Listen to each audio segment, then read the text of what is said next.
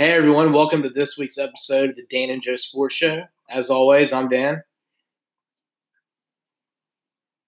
And I'm Joe. And uh, Joe, we're joined this And week I'm by Hunter today. and, and this is Hunter, yes, uh, our our special guest, who's one of the sponsors of the show, the uh, the head of Beach Ball Properties. As we said, been been giving you great rental properties in Orange Beach and Gulf Shores uh, for any vacation times, and with it being a little less hot, good time to to get on on some action at Beach Ball Properties. Tell us a little bit about Beach Ball, Hunter. So, Beach Ball Properties is a company that my wife Ginger and I started a little over three years ago. Um, as you know, Daniel, my wife's an attorney, and I used to be a financial advisor, and felt like property management was a good business that brought everything together. Uh, we have over 80 properties, houses, duplexes, condos, pretty much um, cost friendly all the way to high end luxury. So, uh, come have a ball at the beach, as I always say. All right, good deal. Well, speaking of having a ball, it looks like Alabama is going to have a lot of fun with uh, with Ole Miss this week and, and have a ball up in Tuscaloosa. We bring Hunter on because he's a big Alabama fan and want to get a little bit of his analysis for Ole Miss and Alabama this weekend. So, Hunter, what are your first thoughts about uh, uh, Tootie, as you called it, versus Ole Miss in this game? well, you know, Daniel, I look back to the clips going out right now of the wide receivers of Alabama literally playing rock, paper, scissors over which route they can take.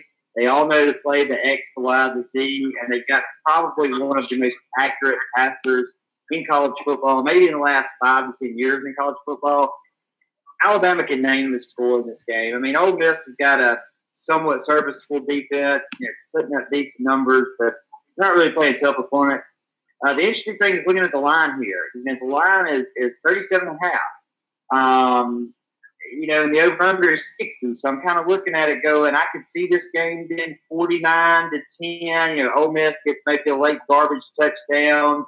You know, you, you kind of feel the under there, but then does Nick Saban allow Tua to throw six touchdown passes in this game? Or did we pull off the, the gas at halftime and only score, you know, 38? It, it, I would take the under here, but I still feel like Alabama just leads this game from kickoff, does whatever they want to do, and Ole Miss leaves Tuscaloosa sad again.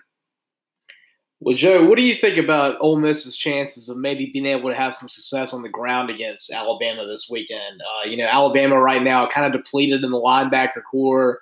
Uh, they lost a couple of their, their D linemen like DJ Dale. Do you think maybe that Jerrion Ealy and uh, Scottie Phillips can maybe have a little bit of success on the ground and slow this game down a little bit? I think that they could, but I think that Ole Miss's chances on offense are largely going to be predicated on who starts at quarterback.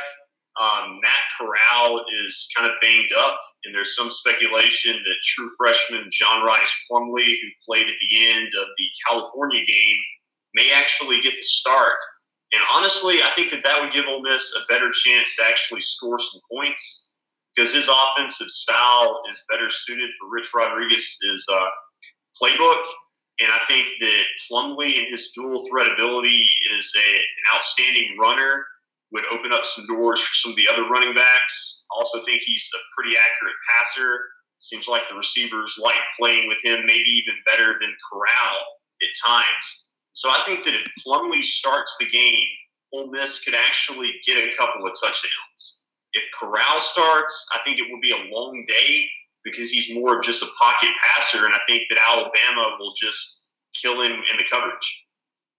Yeah, Joe, I kind of agree. Uh, based on what I saw at the end of that game with Plumlee, I mean, he was moving the ball against a pretty decent Cal defense with, with relative ease until the referees got involved in the end. Uh, actually, Hunter and I watched the end of that game together uh, last weekend, and we decided that that was the most Ole Miss ending to a game we had ever seen in our entire lives. It was, it really was just hard to watch. And, I mean, to me, like it might have been the, mo- the most difficult Ole Miss loss I've seen since the Arkansas fourth and twenty-five bounce off the ground in your hand run by Alex Collins. hey, but I still love that play. That's true. That that did get Alabama another national that championship. play. It actually, that, that, that, that won us the national championship, that one play, yeah. That's true. You, you, don't know how, how much that play has haunted, haunted me over the years. I, I, think that I actually in Tuscaloosa. I believe that was the Alabama was playing LSU that time, and we were at a, a tailgate, and we were staying there to watch that play before we ran back into the stadium now to watch Alabama play LSU because that was actually probably more important than the game that was about to take place right behind us. I mean, I, I agree. I, I, was at that game, the Ole Miss Arkansas game in person. I was at the Laquan Treadwell broken leg game. When you see plays like that, it honestly feels like it's just not meant to be with with Ole Miss. Yeah, that fourth and twenty five, especially that that one was just ridiculous. I mean, it was such a crazy play that Bret Bielema went and hopped on his wife after the game.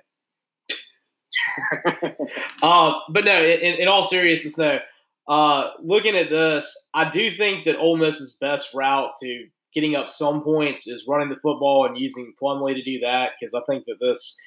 I think that the Alabama defense, the first time, is maybe one that you can have some success rushing the ball on. The problem is, I just don't see Alabama stopping this, you know, this quadro, this quadrant of receivers that are so good right now. They're playing rock paper scissors as to who runs a specific route because they're all that good that they can do it. Uh, lately, it's been Ruggs. Beginning of the season, it was Jeudy. Maybe this is DeVonta Smith time. You know, who knows? We'll see. It seems like it's going in, in pairs of games. Who do you think is going to be the leading receiver at the end of this game, Hunter? Jaylen Waddle. The name mention. Uh, I mean, he's ready for a breakout you know, everybody is is looking at Jeudy, everybody's looking at DeVonta Smith, everybody's looking at Ruggs.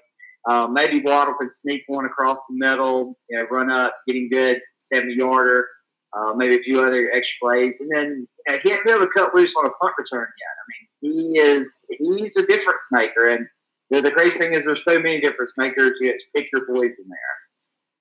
Well, Joe, uh, the last thing I want to ask you about this game is is what do you what do you think the final score is going to be, and what would you think is a is a win for Ole Miss in terms of the score at the end of the game? I mean, do you think if they stay within 21, you feel good about it? Within 30, what is what is the the barometer for success for Ole Miss in this game this weekend?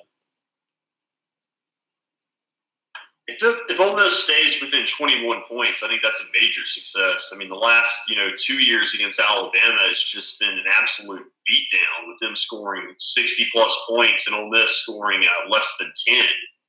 Um, realistically, though, I see it being somewhere in the neighborhood of like 48 to 10, maybe 48 to 14. Um, I just think that Tua will do pretty much whatever he wants to, like y'all alluded to with the wide receivers. I mean, maybe if you were to play devil's advocate, you say that Alabama hasn't really faced a tough defense, but at the same time, Ole Miss does not have a tough defense. So I really expect pretty much more of the same. Yeah, Joe, I'm looking at uh, my final score. I think Ole Miss plays inspired football and loses 41 to 14, and they slow it down a little bit. And, and sadly, I think that is. I think that's a great effort, and I think that that would be them slowing the tempo down a little bit. So I like Ole Miss to cover, but still for it to be about a four touchdown game. Yeah. And Hunter. And another point I will add, you know, Alabama does roll into a bye week after this, which Saban might kind of treat this as like like a going into the playoff game and pull off the brakes so you can really rest the team. That's a thought as well. Yeah. Well, that's true. All right. Well, uh, let's let's switch to a game that could be better, but you know, I'm I'm leaning towards this one might not be the closest game either. Uh, that's Auburn and Mississippi State. Uh, Auburn's got Mississippi State at home after what was a really disappointing loss last year, and really one of the most thorough beatdowns Auburn suffered last season. Um, and they're coming off a huge win at A and M. Mississippi State's on their backup quarterback. Uh, they've got a lot of suspensions kind of spread throughout their team. Joe, what, what are your thoughts on this game to you know for the first Well, when Mississippi State started out this season, and I Tommy Stevens, uh, the starting quarterback, the Penn State transfer, I thought he was arguably the most accurate quarterback they've ever had in my lifetime, even more than Dak Prescott. But you know he's been injured, and now they have to go with um, four-star recruit but true freshman Garrett Schrader, who I think will at some point be a really good quarterback and he had a decent game in his debut against Kentucky last week. Had 180 yards in the air, 125 yards on the ground. Um, and then they have Kylin Hill, who is one of the most underrated running backs in college football. I think that how Kylin Hill goes will be how well Mississippi State does in this game and whether they can keep it close on the road. I think it will be difficult for Schrader in a hostile road environment to be able to keep this game close.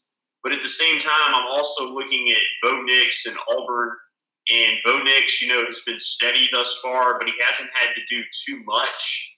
I'd be interested to see, you know, what he does when an entire game he has to, you know, do more. Like he's had to um, pull off the big comeback against Oregon late but I want to see him play more of a complete game. I guess that would be my only question uh, about Auburn, but I definitely think Auburn will win the game uh, pretty easily. What are you? What are your thoughts on her? Yeah, I see Auburn winning this game. I see it being probably closer than the experts think. But like you said, uh, you know they're depleted. They got so many people out on suspension on your backup quarterback. And Auburn just, I don't know what it is about Malzahn. He just gets better and better and better. You go back to Cam, Cam Newton the first few games. You go back to the, the Mississippi State game with Cam Newton. That was a very tight game. And then later in the season got better and better and better. You know, I can see you say he played it tough, but the line at 11, I, I still think Auburn covers, still think Auburn wins, but I think it's closer, and I think y'all are sweating Daniel a little bit going into the fourth more than uh, you would like to see. We'll see. Uh, you know what, what I saw last week is I saw Auburn run the ball against uh, at that time the best rush defense in the SEC. Uh, Mississippi State last year had a great rush defense. So far this year, uh, Kansas State put up over 200 yards on them. They're missing the the top end D talent they had last year with Montez Sweat and Jeffery Simmons, and their defense just doesn't look the same. And I don't think the way their offense is set up, they're a run offense. And right now, Auburn's defense is like the best rush defense in the SEC. And I don't see them putting up enough points to really stay in this game. And I don't think that strength on strength, they match up very well with us. Um, I think that based on what I saw last year, Boobee Whitlow getting 80 yards against a very stout uh, A&M rush defense, I think he puts over up over 100. I think you probably get Bo Nix get 30 to 40 yards rushing in this game also. And I think he's going to hit on some more of those deep passes that he missed. And they're going to be there because then they're going to run the ball a lot.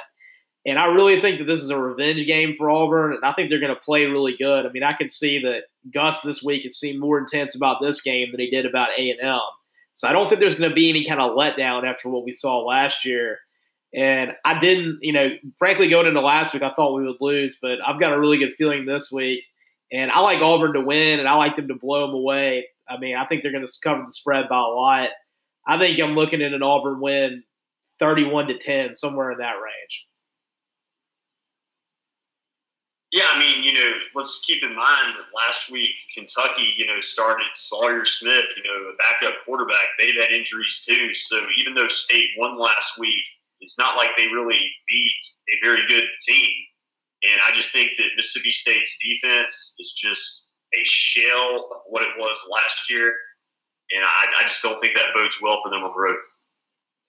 That's what I think too. So, with that being said, I'm making. I don't like doing it. I did it once earlier this season, but my line of the week is I'm going Auburn to cover against State. 11 points, not enough. You want to go down to Biloxi, you know, get all your life savings, put it down, take it on the Tigers to cover at 11 versus the Bulldogs at home. If you want to sell your house, go for it. I like I like betting on Auburn this week.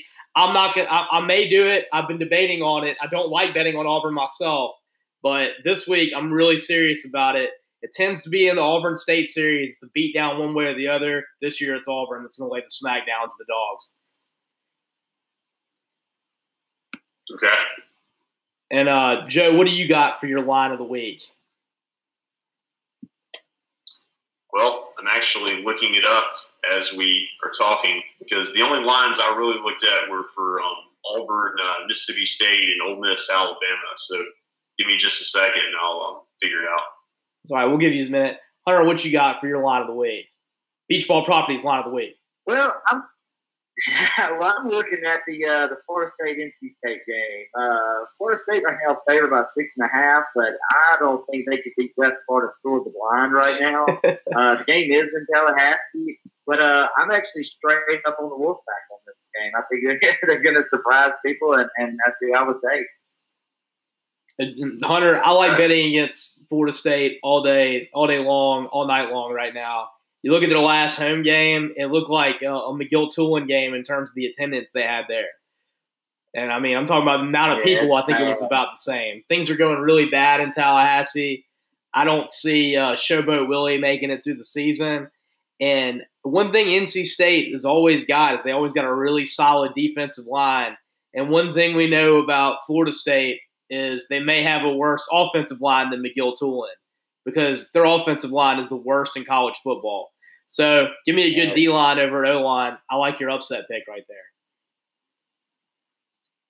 Okay, I'm going to say uh, I'm looking at Northwestern Wisconsin, and this is a Wisconsin team that absolutely throttled Michigan last week, and they're favored by 24 and a half over um, Northwestern.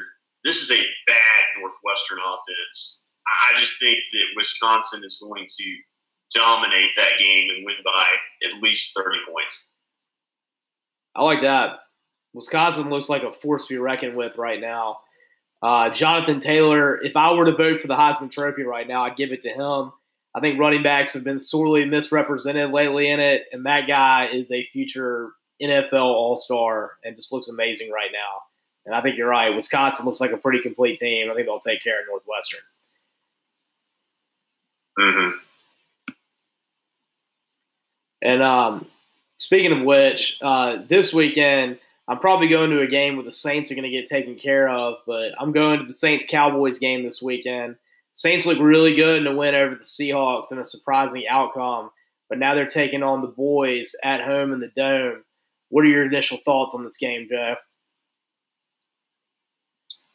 I feel a lot better about it than I would have a week ago just because I figured the Saints would lose in Seattle and they'd be one and two, and then probably lose to the Cowboys and start out one and three, and then it's a lost cause for the season.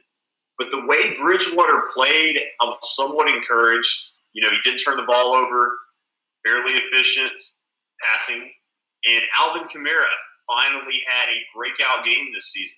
Um, and Michael Thomas had a touchdown catch. And so the Saints were, for the first time in about 14 years as a franchise able to win a game without Drew Brees. And now here they are playing the Cowboys, one of the best teams right now in the NFL, quite frankly, but they do get them at home.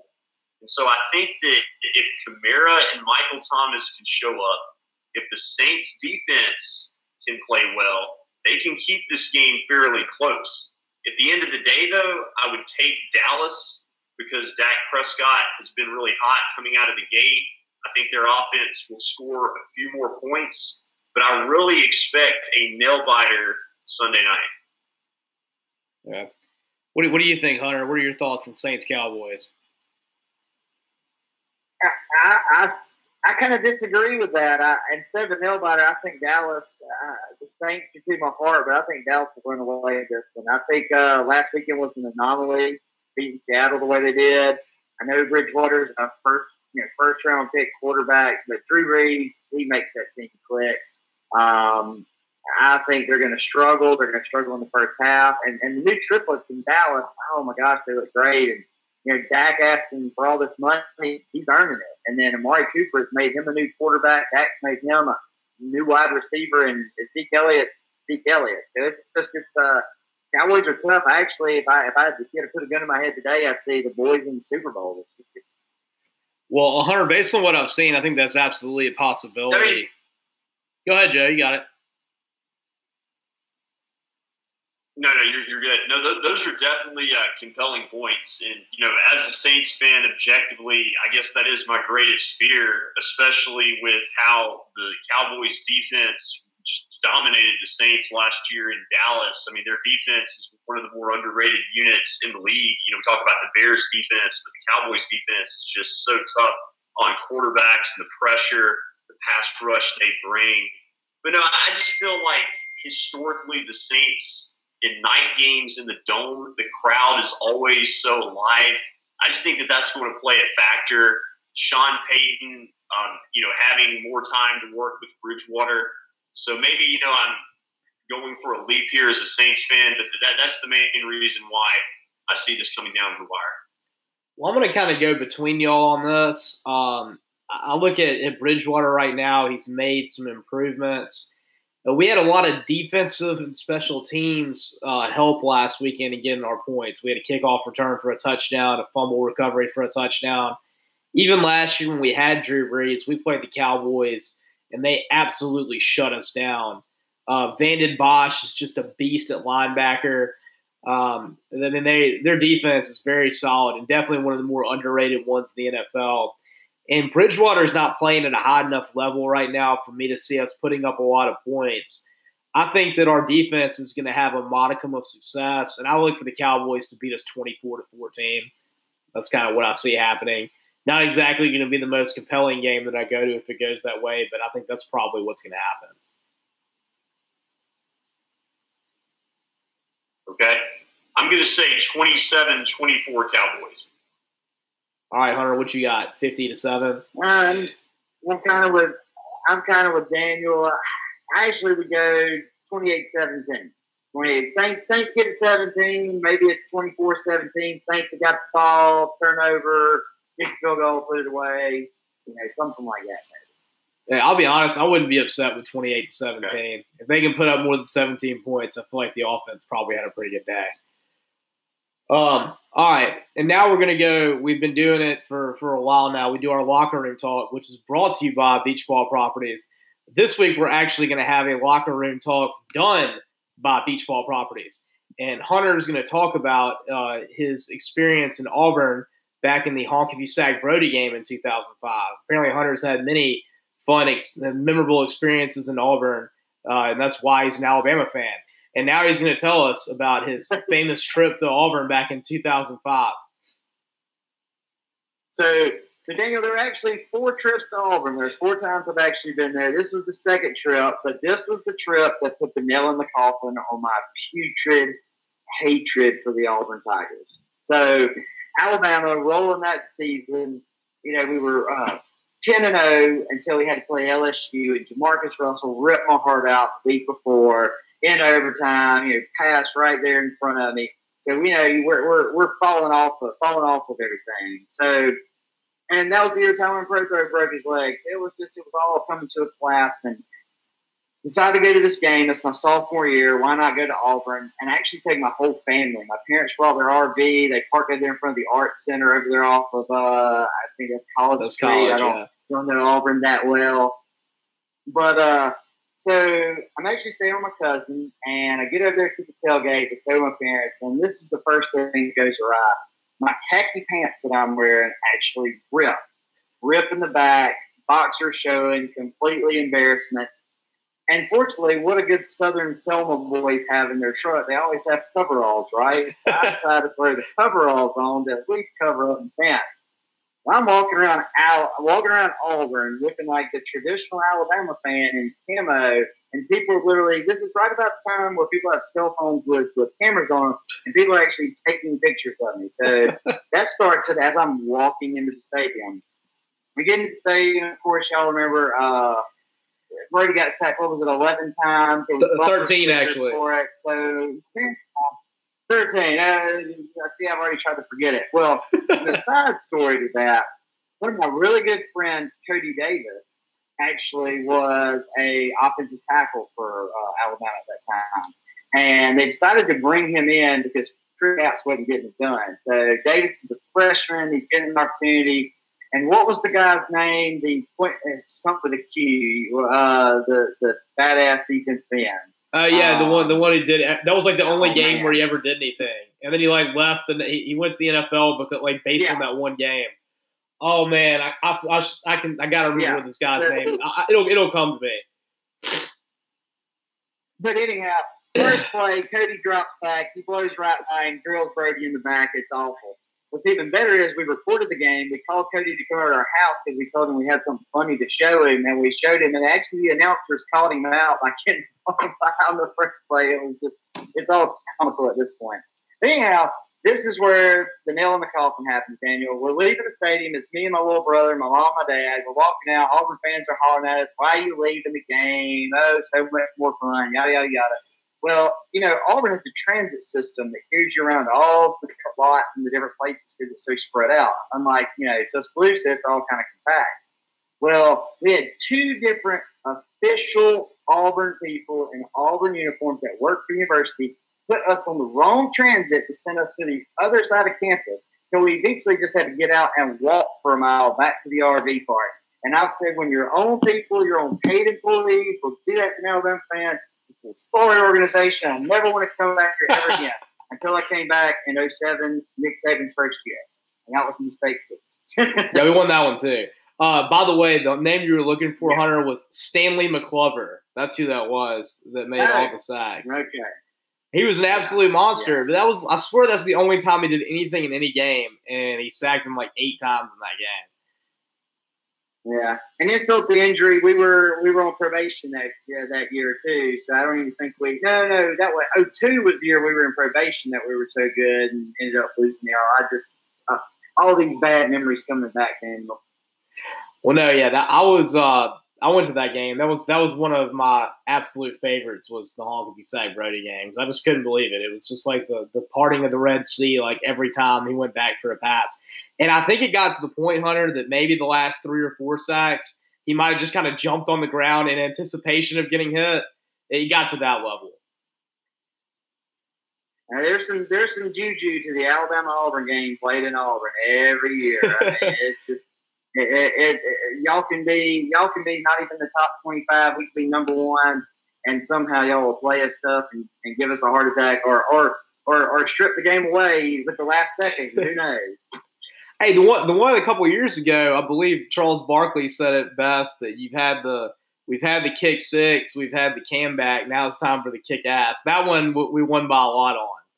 That game actually shouldn't have been as close as it was. um, but no, uh, you know, Hunter. To be fair, though, we did get it back a couple years ago. The first game that Stidham played against Clemson, I think he got sacked about twelve times. I think that was a little bit of retribution for that game because I think Stidham started uh, doing yeah. a little bit of the same thing Brodie did at the end of that game, where he was jumping down in anticipation of getting hit. Yeah. But yes, that was uh, that was Hunter's 2005 Iron Bowl experience we'll have him on on other occasions to describe some of his other fun experiences uh, in Auburn. Um, oh, yeah. You know, Hunter, I'll be honest with you. I've only been to Tuscaloosa for a game one time, and that was the the cam back. Uh, I was in Tuscaloosa during the 2008 game, but very happy that I did not attend that one because that would have been an upsetting experience for me. I was I was there. I was there in the rain. Yeah, I was uh, I was there at 2010 in the cam back, and at the end of the game, I was dodging bottles like right and left. People so upset throwing things on the field. Oh, it was it was bad. It was bad. I saw Kenny Irons get popped in the eye by uh, Gatorade, a Powerade bottle one time. Uh, I think it was when y'all won maybe, I guess it was five in a row. I think Tuberville and him were coming off the field holding up a five, and boom, got him right in the eye it didn't hurt him, thankfully. He's going to play in That's true. He didn't get hurt next week, but it was uh, intense. It wasn't like Orlando Pace that you know, one actually time. The, uh, what? I said it wasn't like that referee who threw that flag in Orlando Pace's eye and ended his career. I still think that dude had a really good lawsuit against that ref on that. Oh yeah probably the most intense game I ever saw was uh, when Georgia beat us when uh, Matthew Stafford was there, and in overtime, first and uh, I guess it was first and ten from the twenty-five. Stafford dropped back and dropped a dime in the back corner of the end zone, almost like second and twenty-six. And all the fraternities, we were just all throwing our drinks all down onto the field, and then everybody in those rows, we got suspended for like two games. We couldn't sit there anymore because we didn't know how to act. Well, I'll be honest with you, Hunter. The the the most joy I've had in an Auburn game though was two years ago at Georgia when we beat Georgia the way we did. Because right now Georgia, I can't stand them way more than I can't stand Alabama. and then the Rams are number one. So I want to go to a game where the Saints beat the Rams because right now they're number one on my hit list. Yeah, yeah. All right, guys. Well, enjoyed having uh, Hunter from Beach Ball Properties on, friend of the show. Thank you to all our listeners. And as always, I'm Dan. And I'm Jeff.